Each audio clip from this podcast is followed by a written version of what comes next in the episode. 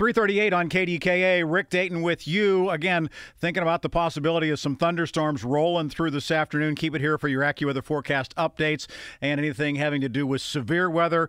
You'll hear it from us first. Talking about trucking, talking about the industry, talking about a lack of truckers, talking about diesel up at $6 a gallon. And we're visiting with Jim Grundy, who is the CEO of a company called Sisu Energy based in Texas. He knows all about the trucking industry, but he spent some time in Pittsburgh, is from Oakdale, Pennsylvania. Jim, it's good to have you back in Pittsburgh, at least on radio for a day. How are you?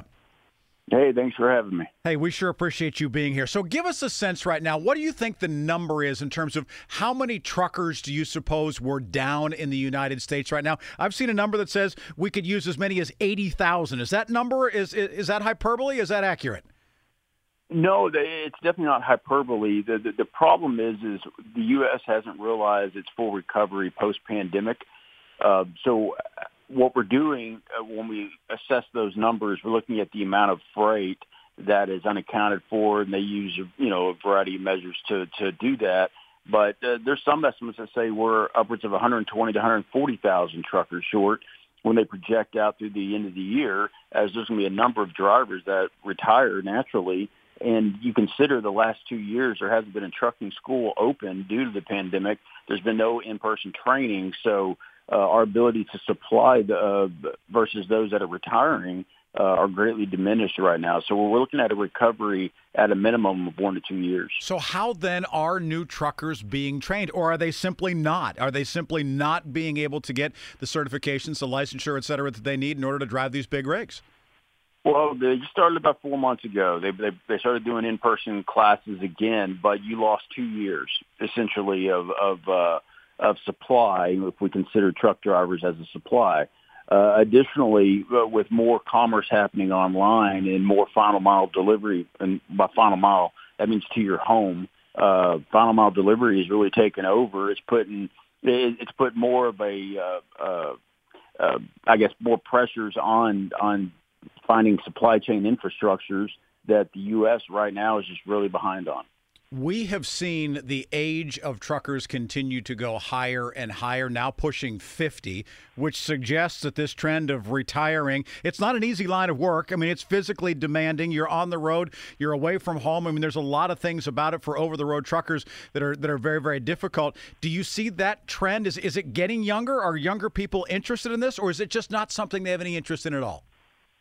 We've seen uh, some younger folks come towards us specifically, and and uh, the reason for that, uh, to be frank, is the money. Uh, last month, our top driver earned eighty eighty nine thousand dollars in one month.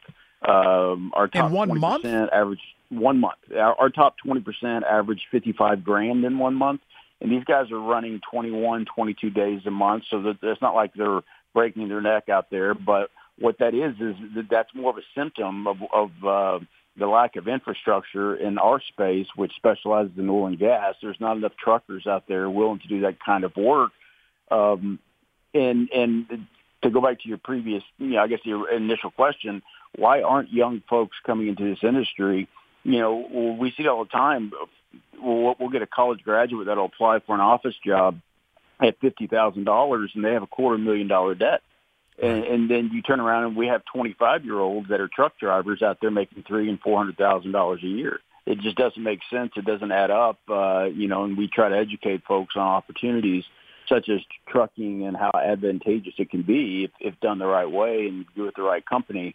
Uh, but I think uh, on a federal and state level, we've done a really bad job of uh, of uh, promoting what we consider blue collar opportunities, such as electricians and plumbers and mechanics and truck drivers, and these are all six figure careers.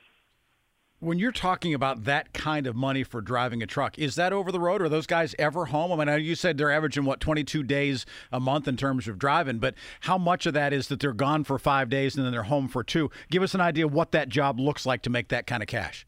Yeah, in the oil and gas space, it's a little different. Uh, your over the road trucker typically is anywhere from 10 to 12 days out and they're home two to three days.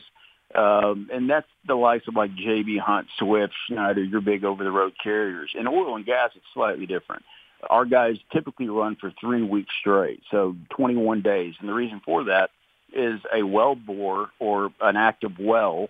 Uh, they usually frack those in, in three week increments. So it takes anywhere from 16 to 21 days to frack a well.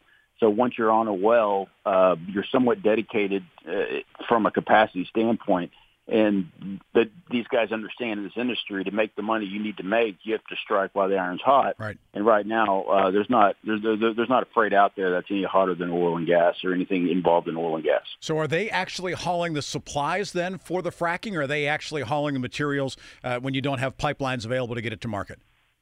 Well, there's there's all kinds of opportunities throughout the energy sector. Um, what we specialize in specifically is bulk commodities. So we use sand, dirt, yep. salt, bentonite, barite, lime, cement, anything that we can put in a, in a pneumatic tank that we can uh, either blow off with a PTO unit, which is a pressurized uh, platform, or we can uh, let gravity just do a gravity dump uh, on a conveyor belt that's what we do specifically. But there's all kinds of opportunities, whether it be flatbed work, the dry van, um, you know, the chemicals. If you want to get into tanker and tanker endorsements, uh, there's such a, you know, there's such a uh, a need in, in the Northeast, uh, up there with you guys in Ohio, West Virginia, Pittsburgh area. Uh, there's companies up there that are starving. This is crazy amounts of money that you're talking about. Is this something that's sustainable? Do you, do you think this is going to be around for a while because there is such a shortage? Well, I'll tell you the good and the bad of that. If if this is sustainable and these rates stay there, it, the end users, the consumers, the uh, everyday folks that aren't involved in transportation are going to suffer. Right. And that's what we worry about. Do we think it's sustainable? No. And from an economic perspective, uh, the amount of inflation that we're having, uh, diesel prices last night went up 40 cents um, overnight. So we woke up this morning paying 40 cents more per gallon. You're like, well, how much is that? Well, that's $80 more to fill up a tank per truck uh, right. for a 200 gallon tank truck. Right. The the issue you have with these things is it, more times than not the end consumers pay for it um, at the pump. They pay for it with groceries, with whatever they're buying. But folks on fixed incomes are folks that are retired that have got uh, expectations for their money to live for a certain period of time, or they they live within a certain kind of means. They're they're getting hit with unprecedented inflation right now. That uh, uh, from our perspective, there's no end in sight as we don't have a solution for the supply chain quandary and problem that we're, we're faced with today. He's the CEO of Sisu Energy in Texas. Jim Grundy joining us originally from Oakdale, Pennsylvania. Again, good to have you back in PA, at least to have your voice here for a day. Thanks, Jim. Hey, appreciate it. Thank you. Yeah, we sure appreciate it. Jim Grundy, there's some amazing stuff, and we're going to break some of that down and talk a little bit more about it. We still got uh, a whole bunch of other things coming up.